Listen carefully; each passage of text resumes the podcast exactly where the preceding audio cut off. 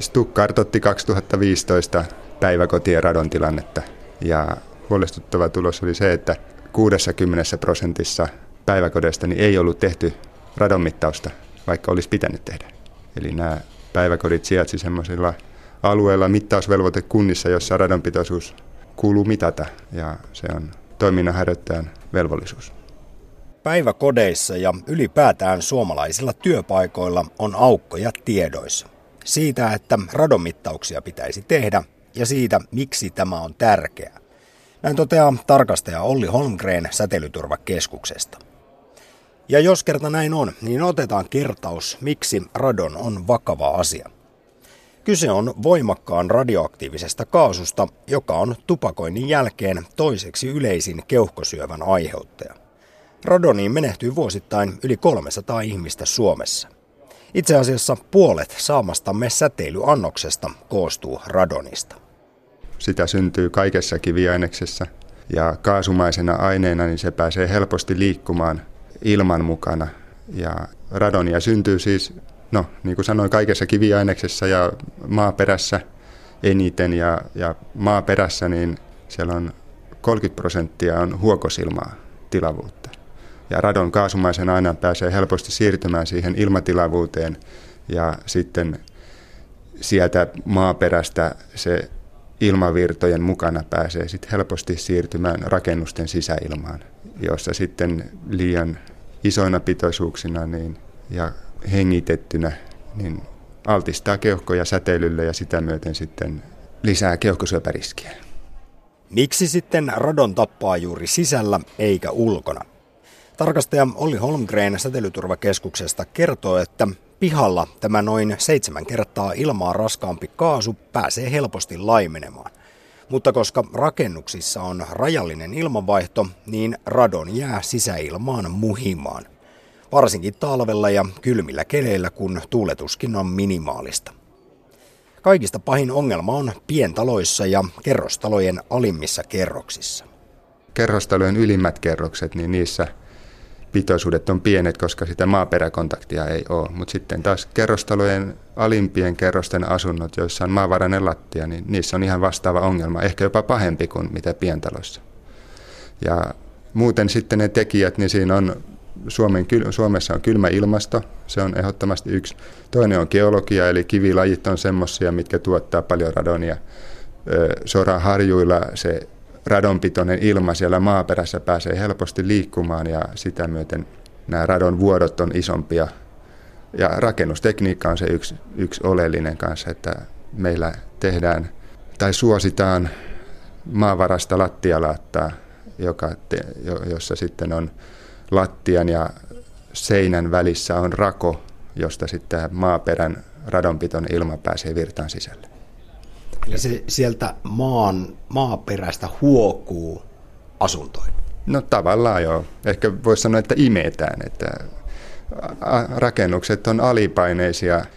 Ne täytyy säätää, ilmanvaihdot täytyy säätää alipaineiseksi rakentamismääräysten mukaan. Ja siellä on taustalla se kosteuden hallinta, että ei aiheutettaisi kosteusriskiä rakenteisiin. Ja toki sitten se kylmä ilma ulkona, lämmintä sisällä, niin siitä tulee tämmöinen savupiippuefekti, mikä sitten vielä kasvattaa sitä rakennuksen alipaineisuutta ja se sitten imee sitä radonpitoista ilmaa sisälle.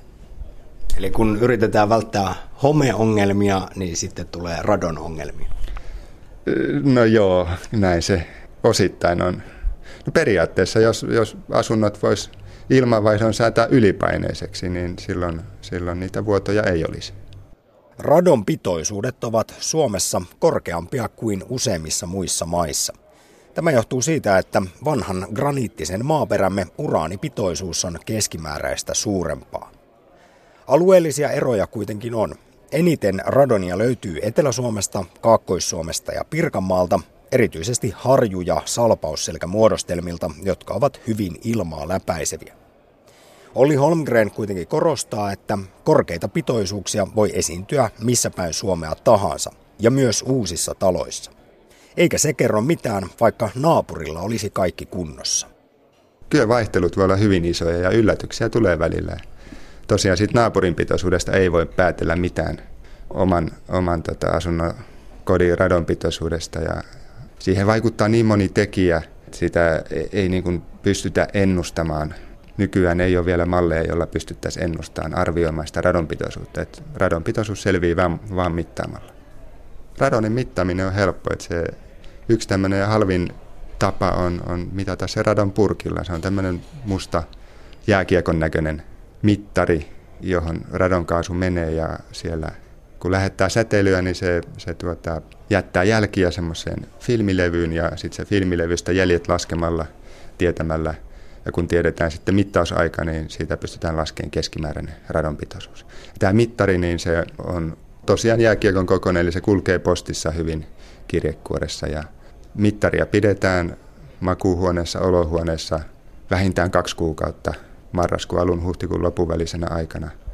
Ja siitä saadaan sitten edustava arvio sille asunnon radonpitoisuudelle. Ja enimmäisarvo radonia on 400 becquerelia kuutiometrissä ilmaa.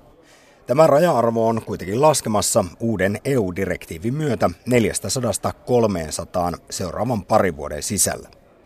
Uudissa rakennuksissa enimmäisarvo on jo nyt 200 becquerelia kuutiometrissä. Entäpä sitten kun se mittari niin sanotusti heilahtaa punaiselle, eli radon pitoisuus on liian korkea? Silloin olisi syytä radon remontille, jonka keskihinta on pientaloissa asuntoa kohden noin 2500 euroa. Korjausmenetelmä riippuu puolestaan paljon esimerkiksi rakennuksen alla olevasta maaperästä, talon rakenteista ja ilmanvaihdosta. Korjausmenetelmiä on, radonimuri on yksi tehokkaimmista korjausmenetelmistä. Sitten voidaan tiivistää rakenteita tietyissä tilanteissa ja sitten tietenkin jos ilmanvaihto toimii huonosti, niin se joissakin tilanteissa sen ilmanvaihdon korjaaminen riittää. Mutta ensisijaisesti suositellaan radonimuria ja radonimuri on tämmöinen toimintaperiaate hyvin yksinkertainen, että siinä porataan lattian tai sokkeliin reikä, tehdään imupiste ja siitä imupisteestä imetään ilmaa huippuimurilla ja puhalletaan mielellään vesikatolle, niin siellä se laimenee nopeasti. Ja, tällä sitten radon imurilla niin pystytään hyvin tehokkaasti pienentämään sisäilmapitoisuutta. Et yleensä radonpitoisuus tippuu radonimurilla niin 70-90 prosenttia. Paljon semmoinen maksaa? Radonimuri siellä 2000-4000 euron välimaastossa. Ja jos, jos niin kun Suomessa on paljon teissä itse miehiä ja naisia, niin radonimurin pystyy itsekin rakentamaan. Että silloin pitää ensin perehtyä huolella, miten se tehdään, miten kuuluu tehdä, perehtyä ohjeisiin. Ja itse osat on aika halpoja, että viemäriputki maksaa muutaman kympin metriltä tai, tai salkoja. Ja sitten huippuimuri pari 300 euroa. Eli ne osat on hyvin halpoja, että se työ maksaa siinä enempi. Mikä toisaalta on hyvä, niin, niin tai sillä etu, että saa sitten kotitalousvähennystä voi hakea siihen.